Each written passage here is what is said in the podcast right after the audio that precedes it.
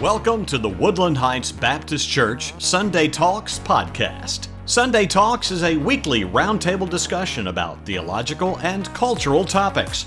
For more information and show notes, visit whbcconway.org forward slash Sunday Talks. Here's your host, Pastor Larry White. Welcome to Sunday Talks. We are in a series I'm calling Christian Doctrine. We're studying about some of the essentials of the Christian faith, the things that we adhere to, we believe and practice as as believers in Christ.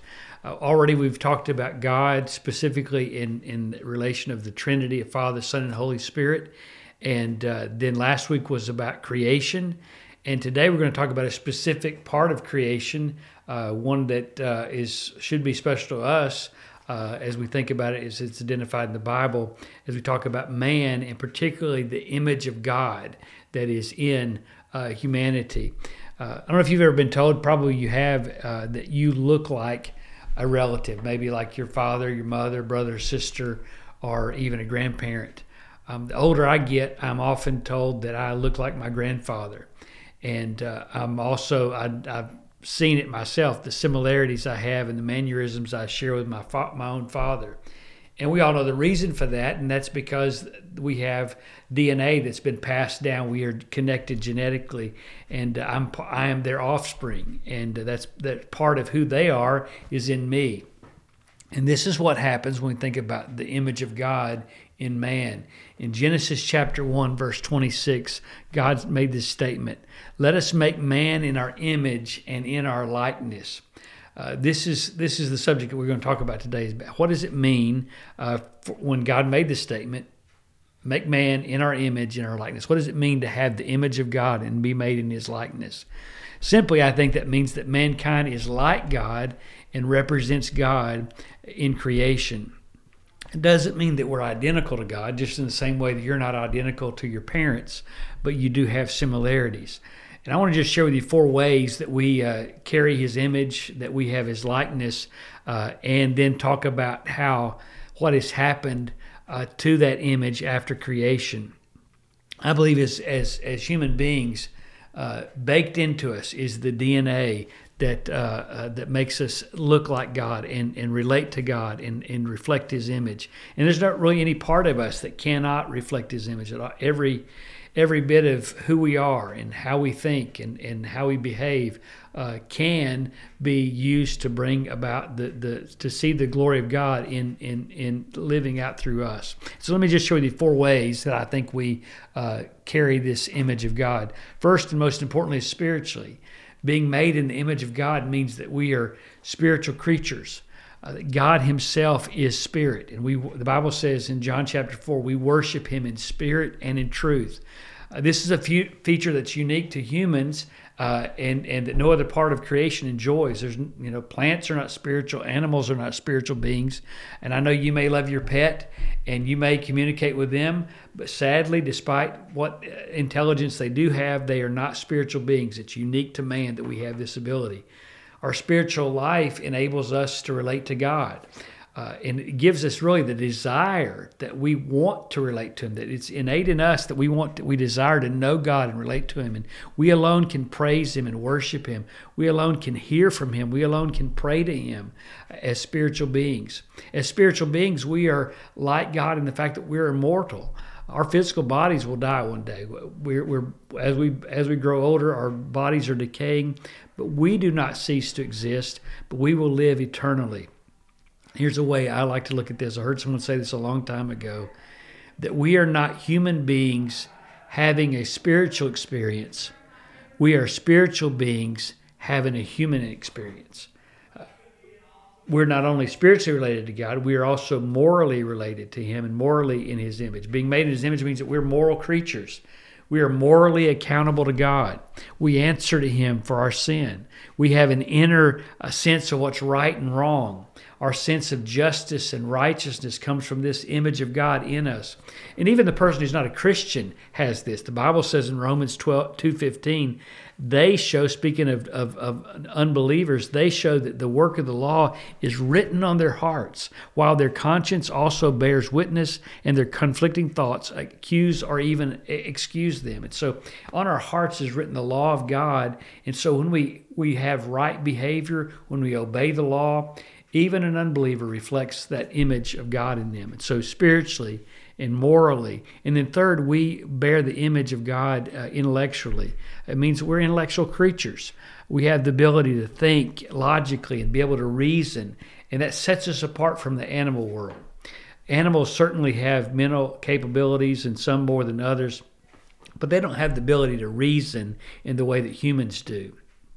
And again, some may argue, well, you, you just don't you've not seen my dog and how it can how it can relate, or even even the scientific studies of chimpanzees and their ability to almost be human in how they behave. One thing we have is, is, is the awareness and the sense that we have of time and of eternity and the future. The Bible says that God has put eternity in our hearts, that as human beings, we look forward and we make plans and we know about the reality of our own death and we think logically about that. We are also like God in, in the fact, in, as we think about intellectually, in our emotions, that we have a wide range of emotions. Again, animals can have emotions, but not in the same sense that, that human beings do. Uh, for example, if I have a loved one who passes away, I can be sad and would be sad at the loss of that loved one. I can be happy that that I had the privilege of knowing them and the memories that I've experienced with them. I can be grateful that they are no longer suffering from whatever may have caused their death. I can be joyful that they are now with Jesus if they knew the Lord.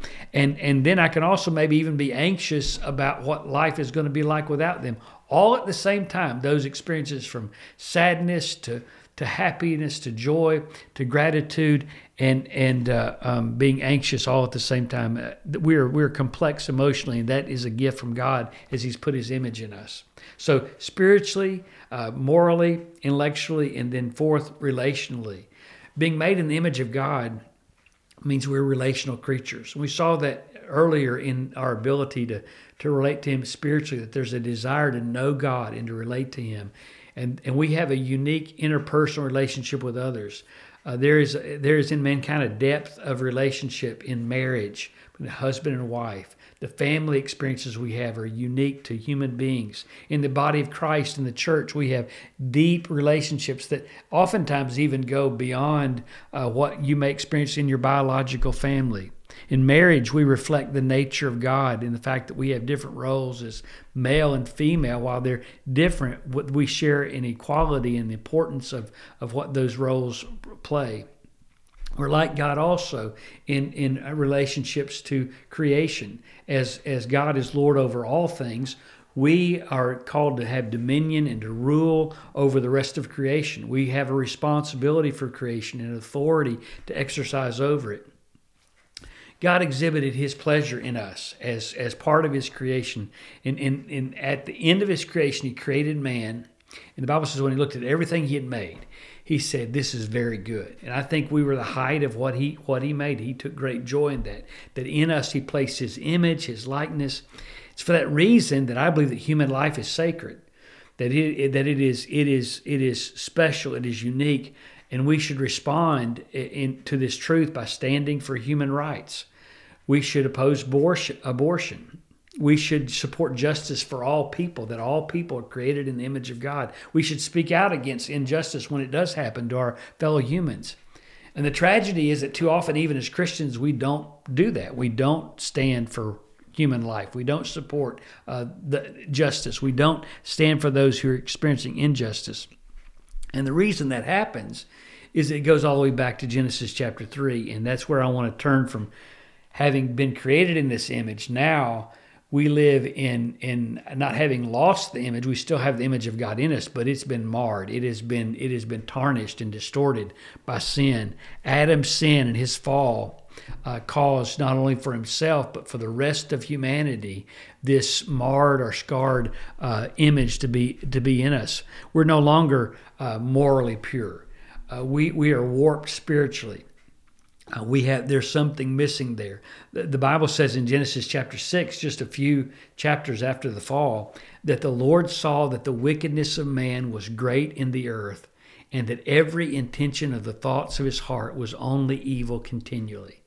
Don't really know how long that took, but it wasn't long before man just spiraled out of control. After after sin was committed in the garden, intellectually we didn't live up to what we could have. Our relationships were broken and in shambles. We see that in Genesis, even between Adam and Eve, and later between their sons Cain and Abel, there was brokenness in relationships. And the more we reject God, the more we sin, the more that image is scarred, and, and less and less we become what God intended for us.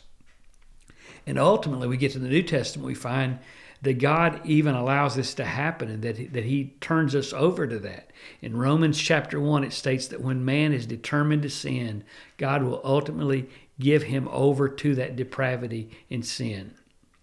Look at that, and you might say, well, hope's all, it's lost. I mean, we, we, we, had, we had this perfect opportunity in the Garden of Eden, mankind did. It was marred, it was scarred, and over time, Man has continually done evil, has continually turned his back on God, but hope is not lost. We know that in Christ we have redemption. And that redemption is not only for eternal salvation, but it's redeeming us in the image of God. And that through the sanctification process of becoming more and more like Jesus, we restore that image. We grow closer and closer to what He intended for us. Uh, we have a new nature. The Bible says we've been transformed, and in Colossians three ten it says we are being renewed in the knowledge after the image of its Creator. We're only able to do that because we have that image in us to begin with. That DNA is there at the, basis. It may have been scarred, may have been distorted. Now it's being refreshed in this redemption that Christ has given us. And I love this passage in Romans 8 29. It says, We are being conformed to the image of His Son. He's making us more and more like Him because Jesus, while He was here on earth, living His human existence, he was the perfect example of what God intended for mankind to be, living out that image of God. Now, when Christ returns, he's going to complete that. And, and, and what was been tarnished and has been distorted and been marred by sin is going to be restored back to its original state. What God intended for us in the garden, he's going to bring to restoration. First John 3 2 explains that when it says, When he, when Christ appears, we shall be like him. It's all going to return to what God had for us. It's a, it's a wonderful thought of being created in the image of God, to have uh, God, uh, who God is, residing in us, and have the ability to communicate with Him, to know Him, to have the intellectual ability to, to, to relate to Him spiritually and morally, all these things going for us. I want to, I want to again, always want this to be applicable to you, that you can put this into practice. So I want to just give you three things to, to focus on as far as how, how do I apply this thought of being made in the image of God? One, and I think this is maybe most important, is to be reminded that you're God's masterpiece. Not just not just you personally, but all of mankind, every human being. I think when God created everything, again, He looks at the end, and after mankind is created, He says, "This is very good." That God doesn't make junk, and every human being has has that image of God planted on them. They are they are marked with a purpose. Satan doesn't like that. In fact, he attacks us at that very point. The, the, the original sin of Eve in the beginning was, was, was, was that was the pinpoint. When Satan came to Eve and said, If you'll eat of this fruit, then you can be like God assuming that she wasn't already like God, that she already had the image of God. But he said, then if you eat this, you'll be like God. You, you, you then you'll be an image bearer, eh, suggesting that there's something wrong with her. There's something missing from her. There's nothing missing from you or I as it pertains to the image of God and the ability that we have to relate to Him and know Him. And that's an awesome thought to think about. That you're God's special creation, made in His image and in His likeness, and all of us need to remember that. Secondly, as image bearers, we are Christ's ambassadors, God's ambassadors to the world, to creation, and in, in bearing his message. Bible says in the New Testament, in followers of, as followers of Jesus, we are ministers of reconciliation. And the restored image that he's making in us as believers helps to create a better world. If in Christ we now have this restored image that was once marred by sin, we'll become a better neighbor. We'll become a better coworker. We'll become a better caretaker of creation. I think Christians should take personal responsibility for the care of the earth that we live in and, and be concerned about that as, as, as we have this task to rule and reign over it. As God's ambassadors, we're the best ones suited to, to bring peace and harmony in the world. And that's only because we carry the image of God.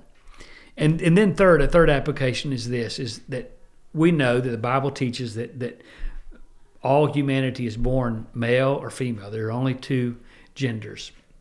And we're living in a current culture of sexual deviation and confusion and alteration of genders and, and, and all that's just an outward rebellion towards God's perfect design. That there there is something about his image that's in both male and female that helps us to understand him and relate to him.